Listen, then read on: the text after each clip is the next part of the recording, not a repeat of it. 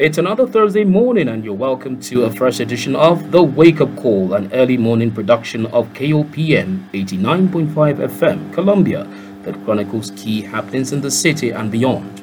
Of course, I'm your host, Mazino Dixon, and as is the tradition, this edition will focus on food and environmental sustenance in Missouri through the cinema.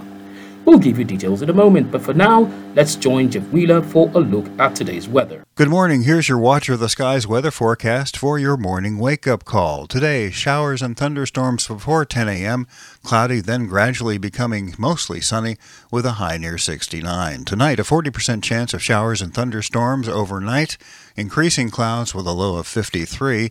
And for Friday, showers likely and possibly a thunderstorm, mostly cloudy with a high near 59. Chance of precipitation is 70%. Saturday and Sunday look absolutely beautiful. Saturday, sunny with a high of 62. Sunday, sunny with a high near 70 degrees. Currently at Watcher of the Skies Observation Weather Station in west central Columbia, the temperature is 57 degrees, and we've received 47 hundredths of an inch of rain overnight. That's your Watcher of the Skies weather forecast for your morning wake up call. I'm Jeff Wheeler. Thank you, Jeff. Now let's head to KOPN's newsroom, or should I say news desk, to find out what's happening around us.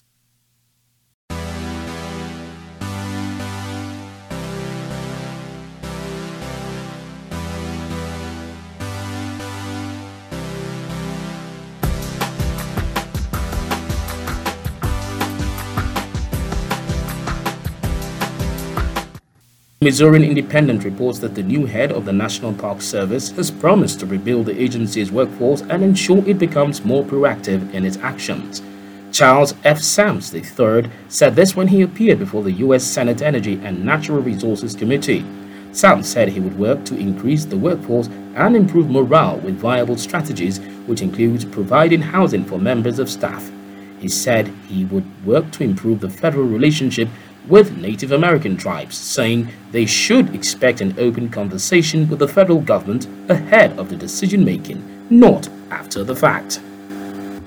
From the Colombian Daily Tribune, we are told that one lane of westbound Interstate 70 just west of Columbia has remained closed after a waste management truck with its extended arms up struck the underside of the Sorrels Overpass Drive bridge Monday afternoon, prompting its closure. Westbound I-70 will be limited to one lane at least till Thursday today. The Sorrels Overpass is 63 years old and was set for bridge deck rehabilitation in 2022.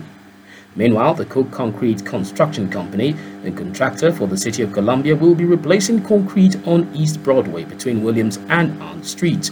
This will require the closure of one lane of East Broadway in the eastbound direction and the closure of the sidewalk along the south side of East Broadway between Williams and Ann Streets. Work is scheduled to begin at 7 a.m. Monday, October 25th and will be completed Friday, 29th October at 4 p.m. Missouri's first ever black bear season is up and running, with the first black bear shot in the southwest part of the state Monday. Second bear was also hunted in the same area also on Monday. So far, five bears have been harvested in Missouri's southwest. And that's a wrap up of happenings from the newsroom. We'll be back in a moment.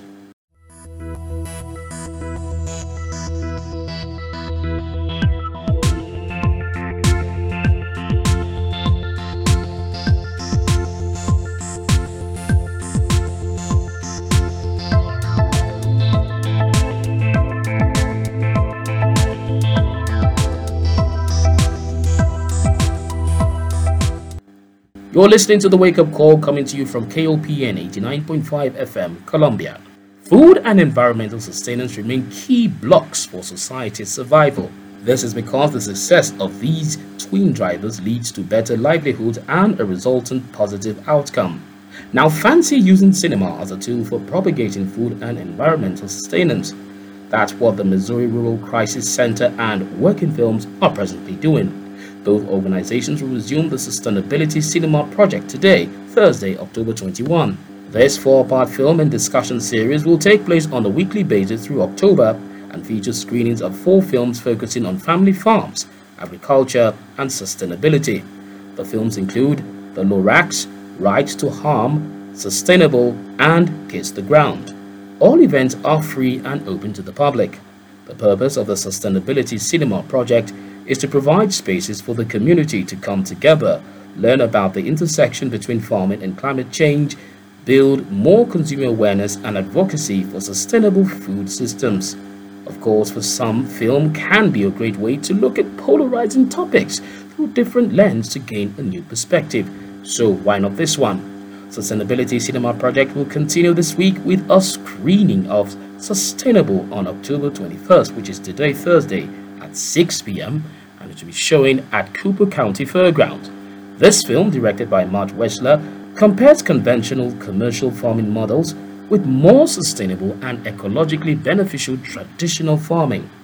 A panel discussion will follow the film focusing on what audience members can do as citizens and consumers to support family farms and to promote policies that make it easier for them to compete against big agricultural firms. The next film in the series, Kiss the Ground, which will be screened in neighboring Howard County at a local farm on October 29th, is an upbeat and hopeful look at how we can use the ground underneath our feet to sustain ourselves and protect ourselves from the climate crisis.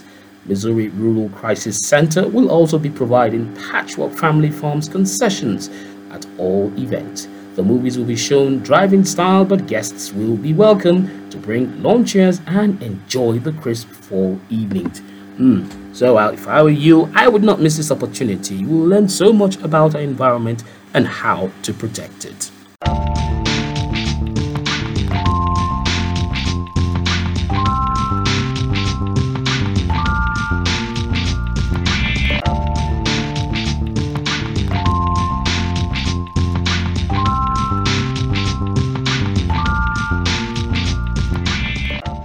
And that's it for this edition of the Wake Up Call. Before we go, this is to remind you that you can be part of history if you attend the beam signing ceremony at Columbia Regional Airport. Of course, that will be held on Friday, October 29th. The beam and the public signatures will forever be part of the new Columbia Airport Terminal. Work to build the new terminal continues and is on track to be completed summer of 2022. For more details, go to www.como.gov. Thank you for listening to this edition of Wake Up Call from the newsroom and from our news team. I'm Mazino Dixon. Good morning.